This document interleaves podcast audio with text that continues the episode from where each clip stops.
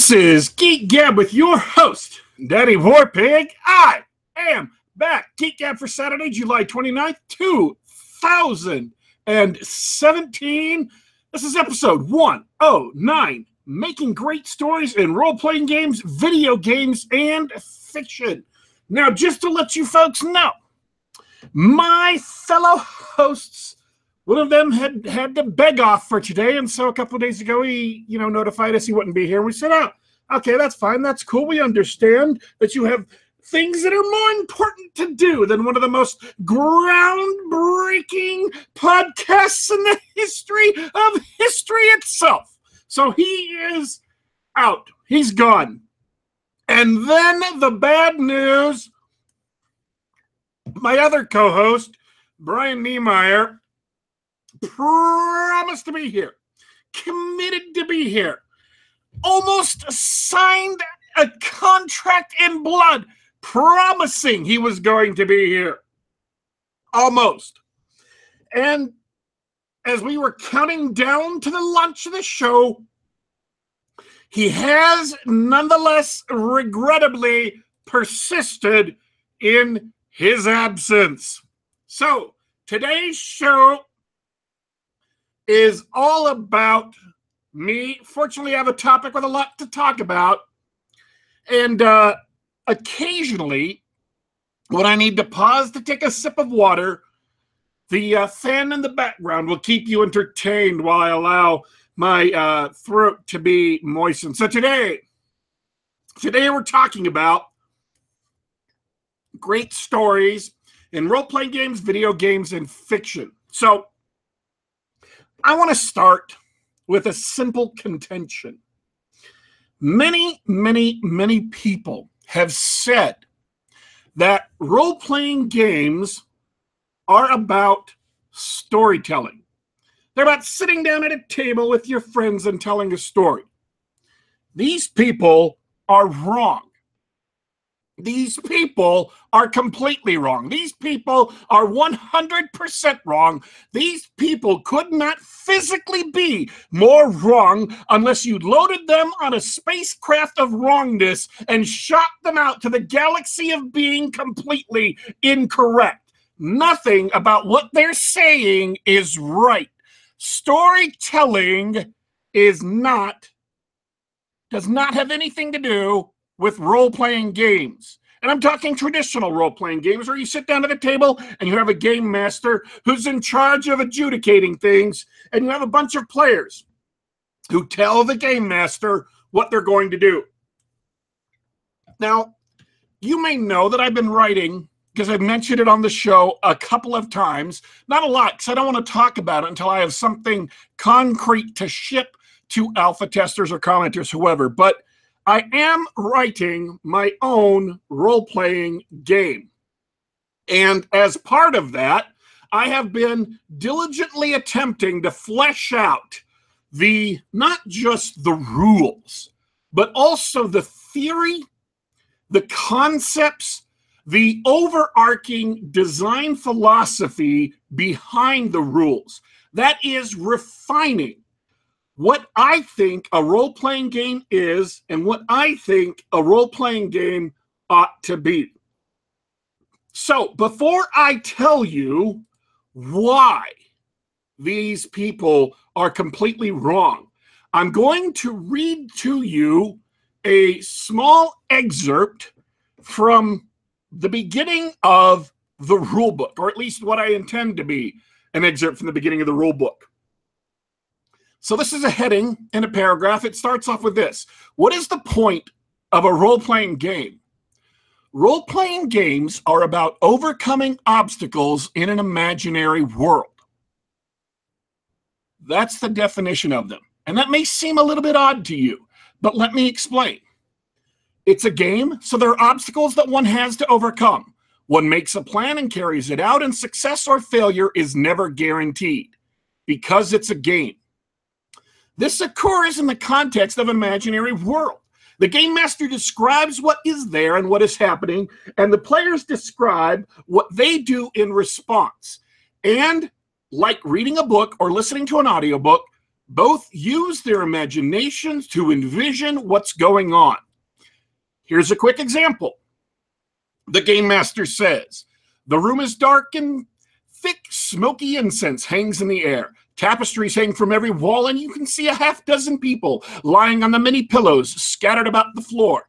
They are apparently unconscious or at least insensate. Several long pipes lie scattered about, and there is a hookah in the center of the room. In one corner, a brazier has fallen over, and glowing coals have spilled out. They have lit a tapestry on fire, and the bright yellow flames are rapidly spreading. What do you do? This right here is the core cycle of all role playing.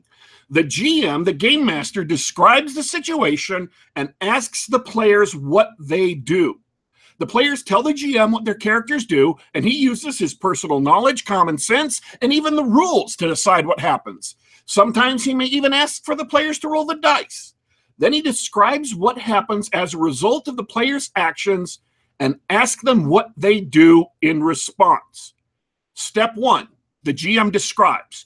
Step two, the players say what their characters do. Step three, the GM decides what happens as a result, then describes what happened. Step four, what do you do now?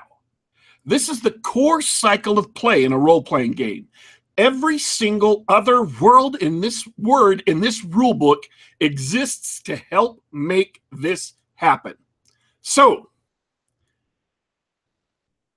role playing games are all about overcoming obstacles in an imaginary world. Now, why does this not involve storytelling? Well, let me read to you three quick definitions of storytelling, and we'll see which one of them might apply to role playing games. Now, the first one is literally getting up in front of an audience and reciting a story. You could tell people about Jack the Giant Killer, or you could tell people about Conan the Barbarian, or about Luke Skywalker, about anything else, but there is the storyteller, and he is reciting a story to an audience. Does this cover role playing? Does this describe role playing at all? No, it has nothing to do with role playing games because there is no interaction between the storyteller and the audience. The audience doesn't get to interrupt and tell the storyteller what characters are doing. He's the storyteller, it's his story, he tells it. So that type of storytelling is absolutely inapplicable, does not apply to role playing games. Let's go to number two crafting a work of fiction, like a novel, a play, a comic book, and so forth when a writer sits down and writes out a bunch of different words to relate to the audience the story. Now, in movies, those words get given to a director who and who casts parts and who films it and so on and so forth. And in comic books, the script goes to various artists and inkers and colorers and letterers and so forth. But again, this is entirely a one way process from the author to the audience. The audience doesn't get to pick what characters do, except in the rare uh, exception, and I know there are smartasses listening to this are going to bring this up, of choose your own adventure stories, but even in those stories, your choices are very constrained and they are pre written they do not get adjusted on the fly. So, do role playing games apply or fall under that second definition of storytelling? Obviously not. Has absolutely nothing to do with role playing games. So, let's skip to definition three retrospective sense making. I apologize, that's a bit of jargon. It's a bit of jargon from my days in college, I actually got a degree in stuff like this. Retrospective sense making is when we craft a narrative out of the random, chaotic, and various events of our lives. For example, you show up to work late and your back is thrown out. Now, there's a lot of things that may have happened that morning. a lot of things which do or do not apply. But people ask you, hey, why is your back thrown out? And you, why are you late? And you take from all of the many events that happened that morning, you discard the ones that seem irrelevant, like the fact that maybe your daughter didn't say hi really cheerfully and you're kind of wondered if something's wrong. It's irrelevant to the story, so you discard it. And you pick out of all of these events what seems to make sense as a narrative man, I forgot to set my alarm last night, so I, I got up late. And when I went to get coffee, we didn't have any coffee. So I was feeling really, really groggy. I got in my car, I was driving on the road, and some jackass left this huge chunk of metal. And I didn't see it because, you know, I had a headache and I ran over it and it popped my tire. And I kind of had to jerk off the road and I bumped my head on the steering wheel as I was trying to brake. And then I had to, you know, I had to get AAA to come out and they had to tow my car. And, and then I had to get a, a replacement car, and then I had to come work. Man, it has been the crappiest morning you don't even know. That is retrospective sense making. You're looking at the past and you are making sense. You're assembling a narrative, a series of A happened because A happened, B happened because B happened, C happened to explain your current state. We do it all the time. We select elements that are pertinent or not pertinent to our story to craft a narrative that other people can understand. So, does retrospective sense making apply to role playing games? Not really. Not during play. During play, the game master is saying what's happening. He describes the situation in the world, and the players describe what their characters do in response. Retrospective sense making, role playing, is not an exercise in retrospective sense making. Now, a year later or 10 years later, you can sit down and condense the events of a specific session, and you can describe to other people what happened, and you will use retrospective sense making to assemble a story that other people can consume. That is storytelling. But that is not happening during the play of the game. That happens a week later, a month later, a year later, 10 years later. It happens after everything is over. So there is no definition of storytelling that matches what actually happens in a role playing game. Role playing games have nothing to do with storytelling, period. Full stop. Carriage return. New paragraph. Now, you may wonder what exactly it is that role playing games why people talk about story in role playing games. It's because there are there aren't very many things that are similar to sitting down at a tabletop and doing a role playing game. There aren't very many things that are like that. So you have to use an analogy to explain that to other people so they know kind of what you're doing, so they can kind of get a sense of what you're doing. And then Hopefully, they decide to start playing and then they'll pick up what's really going on after that. This has led a lot of people to be very, very distracted by the term storytelling and to want to go into role playing games and remake them over to make them into storytelling exercises, which does not, it, I'll, I'll be perfectly blunt here, it ruins the role playing game, or at the very least, it changes the role playing game from being an exercise in role playing to being, being an exercise in mutual fiction creation. Now, there is an actual hobby, it's called simming. And people have done this for decades, going all the way back to the early years of the internet. Um, earliest examples I've heard from 1990s, but it may have been before then. And you have people who will success, successively post, that is, post one after another, paragraphs describing what's happening in the story. And sometimes simmers use role playing game rules like Shadowrun or whatever to adjudicate things, but it's not role playing. So, beginning in the year 2000 or so, you had a massive invasion of people who not only were pushing role playing, uh, pushing story games, but they were pushing story games as the one and only perfect and pure future of the entire hobby, and saying and claiming that every game had to be a story game. That is, every game had to turn everyone at the table, both players and game masters, into game masters, so that players had the authority to narrate the world as if they were a game master, so that players had equal authority and no one was really in charge at the table. And so basically they were simming, right? That's what they were doing. This was a disaster for role playing games because simming and role playing are two different things. Storytelling and role playing are two different things. And so it spread really far. And then there was a lot of pushback um, emanating from the RPG site and uh, specifically the RPG pundit against story games and pushing us back towards the actual role playing. Now, there are a lot of people who like story games, they like simming, and that's fine.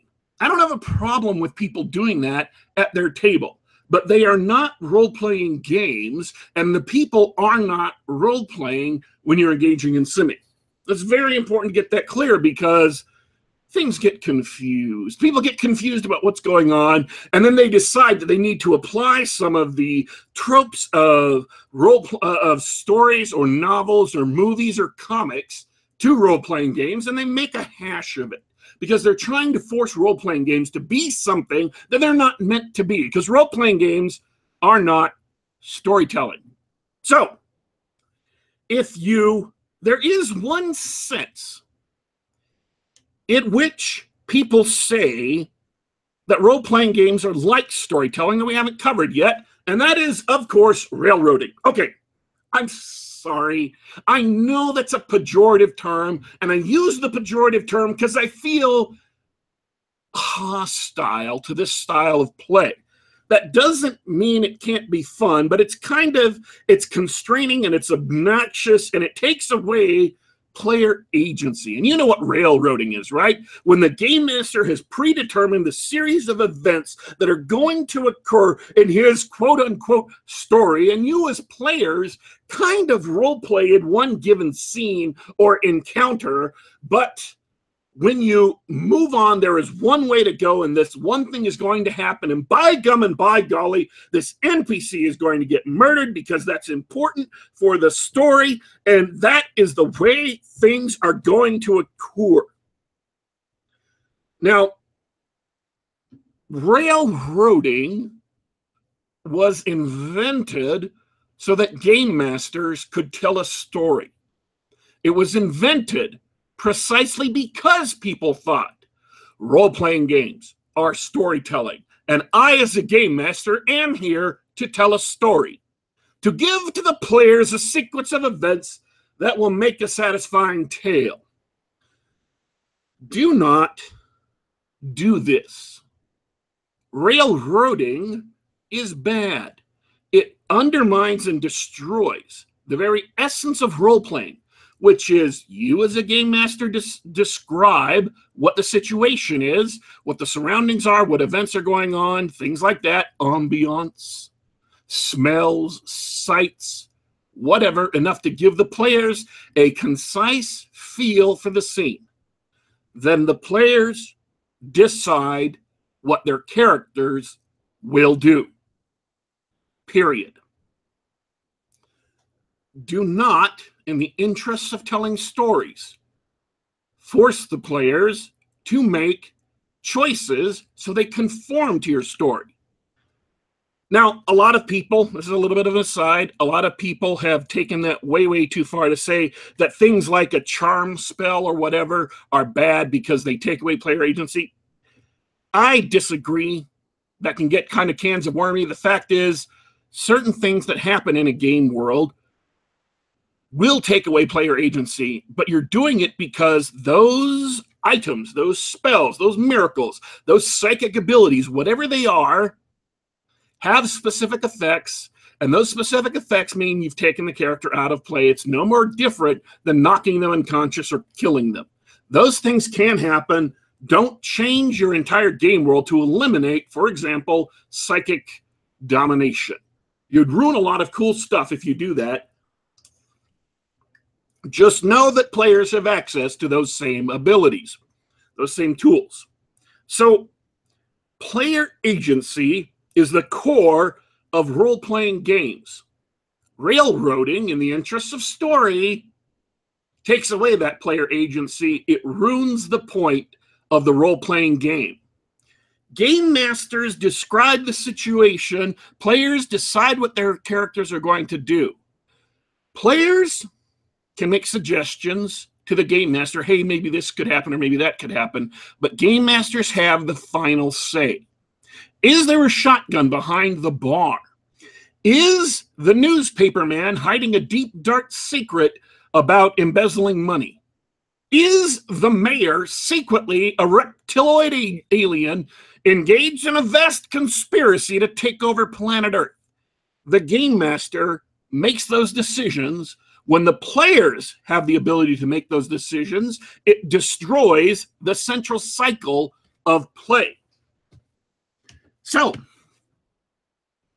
because role playing is not storytelling, you don't have to apply the rules of storytelling to a role playing game. You don't have to force the events to conform to the three act structure or Shakespeare's five act structure or a, a seven point plot structure or anything else.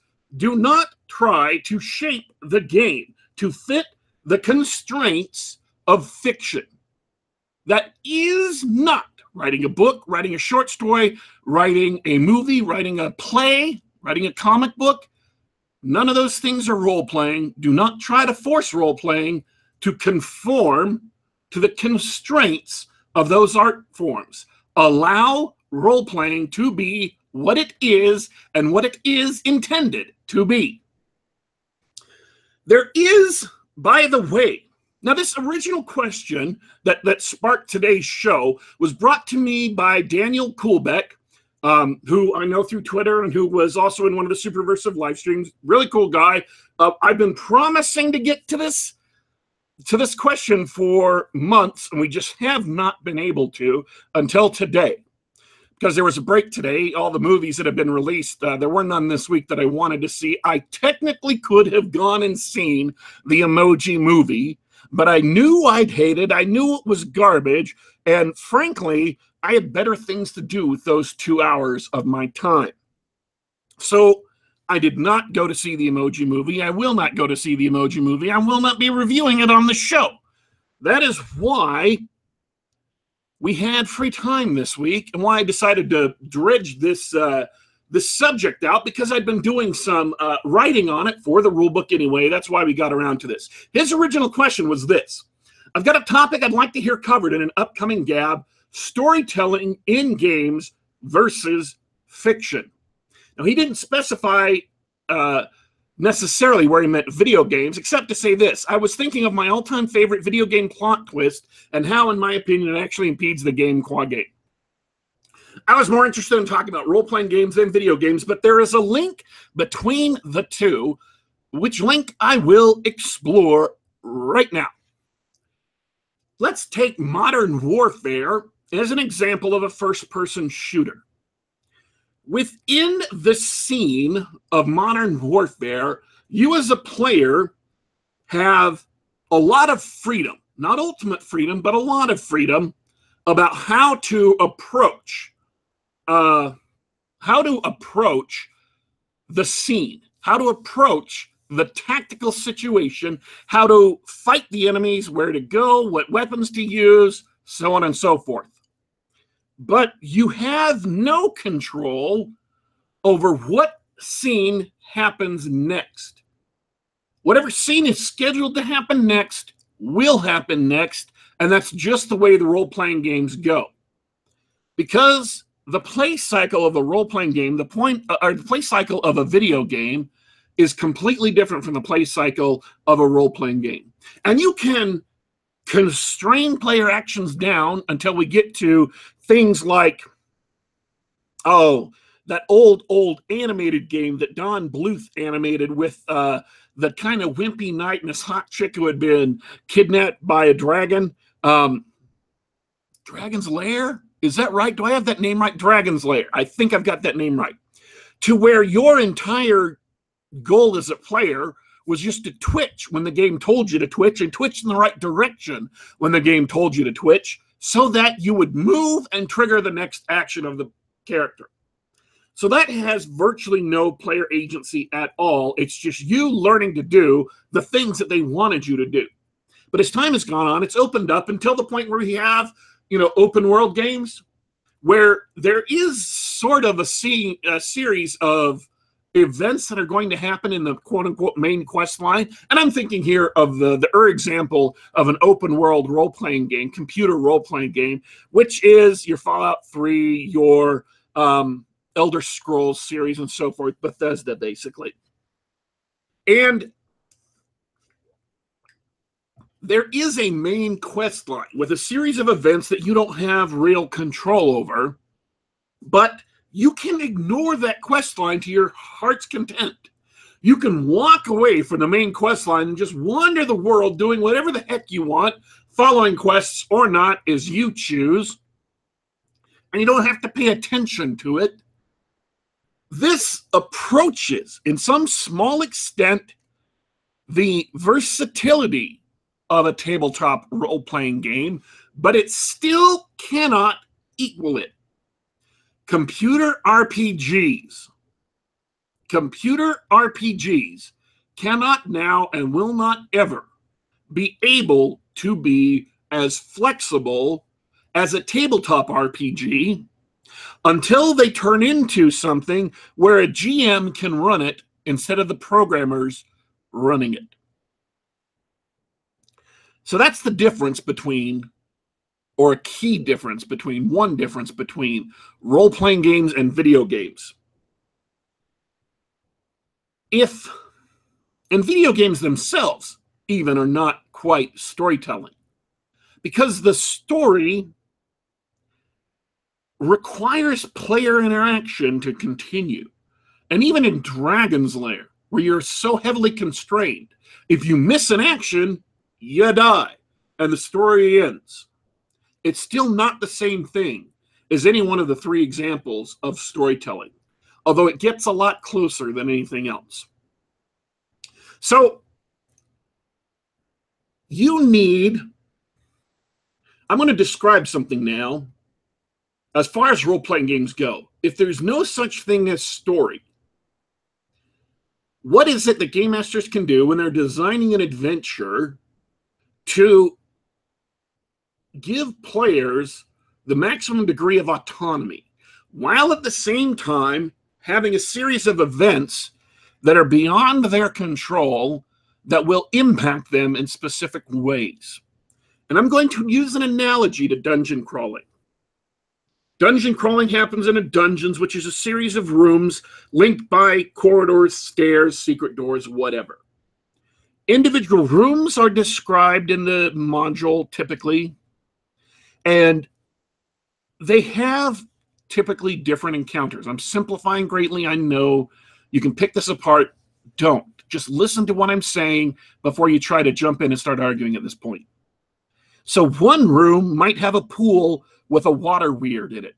And the next room might not have much of anything except for a bunch of copper coins that are heavily scabbed over or heavily tarnished and stuck to the floor.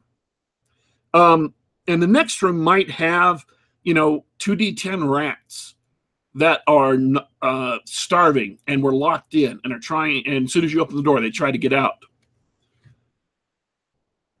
You can move from one encounter to the next generally speaking, in most in most normal circumstances, it's your choice where to go. So, if you as a game master want to issue story, think of the dungeon. Players' actions in one specific room have consequences for an entire complex or an entire level. Let's say you have a group of goblins and a group of kobolds, and they've been fighting each other for control of this cavern complex. And the players come in and they kill all the goblins. That's their action. That's what they chose to do in response to the situation. So the kobolds now all of a sudden, they can control the entire complex. And the next time the players come in, they find that the dungeon has not been quote unquote cleared out, but the kobolds now are in charge. The kobolds now have taken over.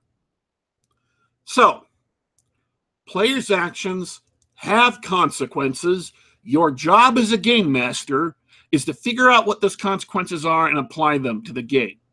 So here is one suggestion of one way to approach a game with a little bit of structure that is not a storytelling exercise and is not a plot and is not a railroad. Assume there's a series of actions that have taken place ahead of time. Some individual plotted to murder a college professor. And so he contacted a hitman.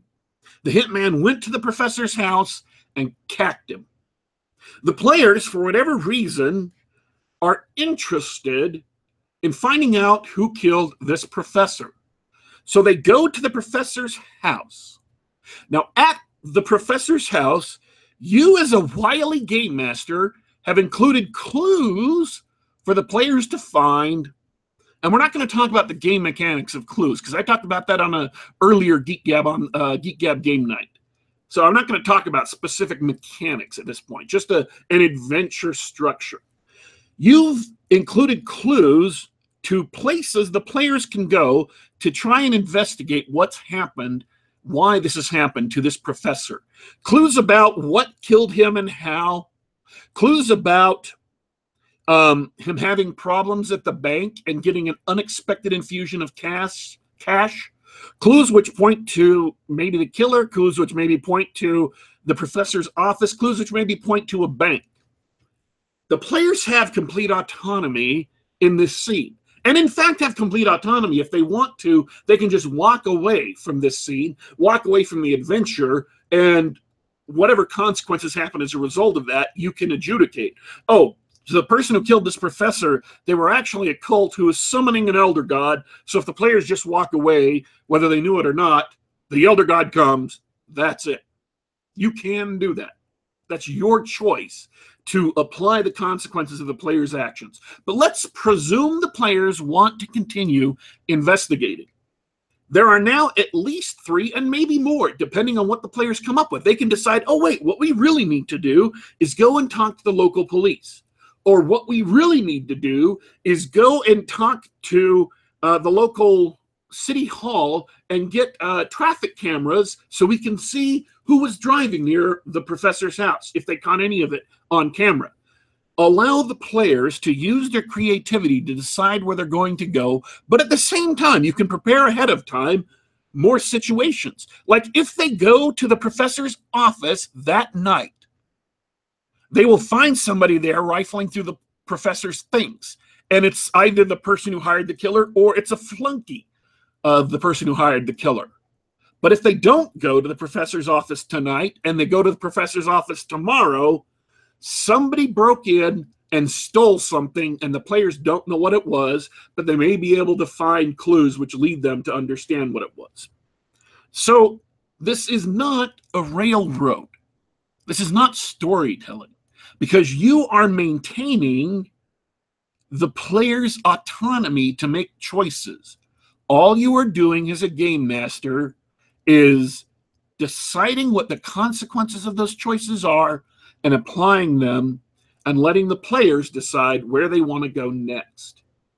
And I'm using that as an analogy to the dungeon because each new encounter, each new place they go is akin to or like a room in the dungeon. Okay? They have prepared, pre planned ways to link one location to another, clues which point from one location to another. But the important thing is you can have all that planned out, and that's fine. If that's what you want to do as a game master, if you like being able to lean on that structure, on that pre planning, go for it. Knock yourself out. Do what you think is best for your gaming group, for your play style. But give the players as much latitude as you can.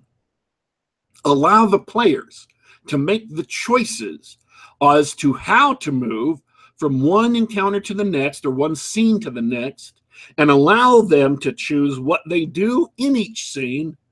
It's your job to apply consequences, to decide what happens as a result. It's not your job to tell them what they do or to lead them around by the nose. Let them make the decisions. That's where the challenge of the game comes from. There are obstacles. They have to figure out how to overcome those obstacles.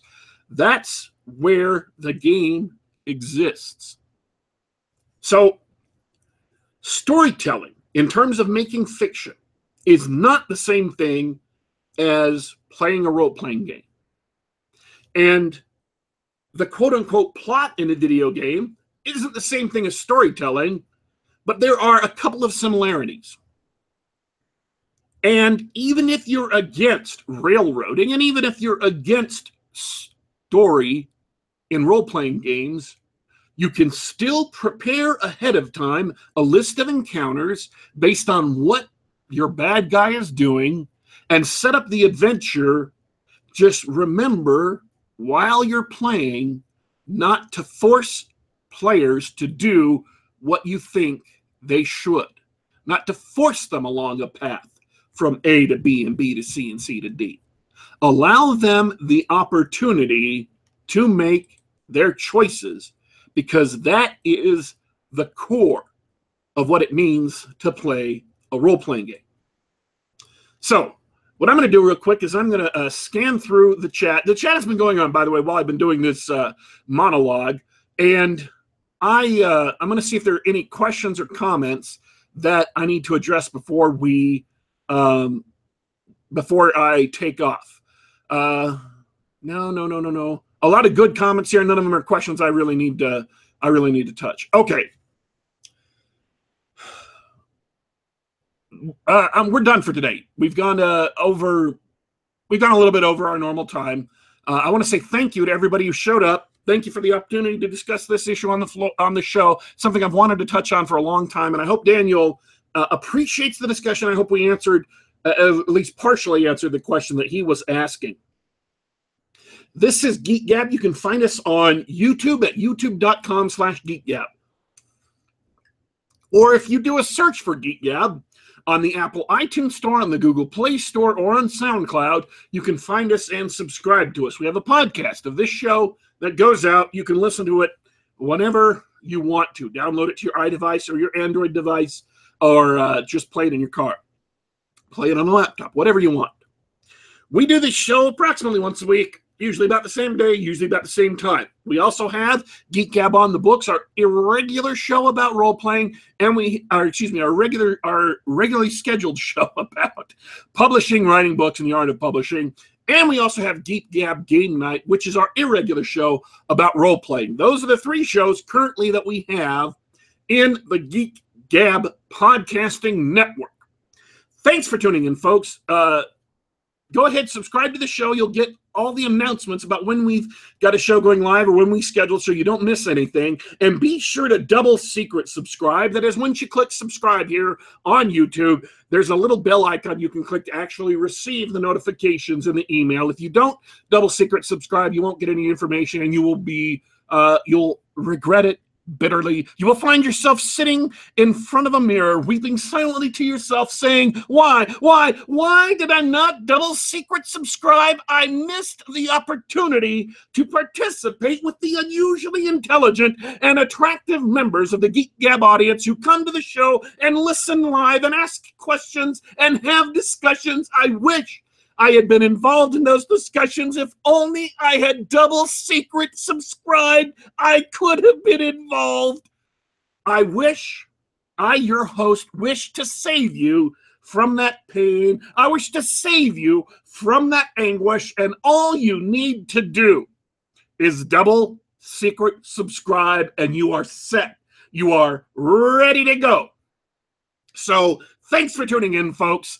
Uh, I, your host, am saying goodbye for this week. We're leaving. We're turning off the podcast. We are going to parts elsewhere. Technically speaking, I'm going to go play a Star Wars role playing game. So I am, we're, we're gone, folks. I'm sorry. We're leaving right now. But don't worry. Don't you fret. We will be back.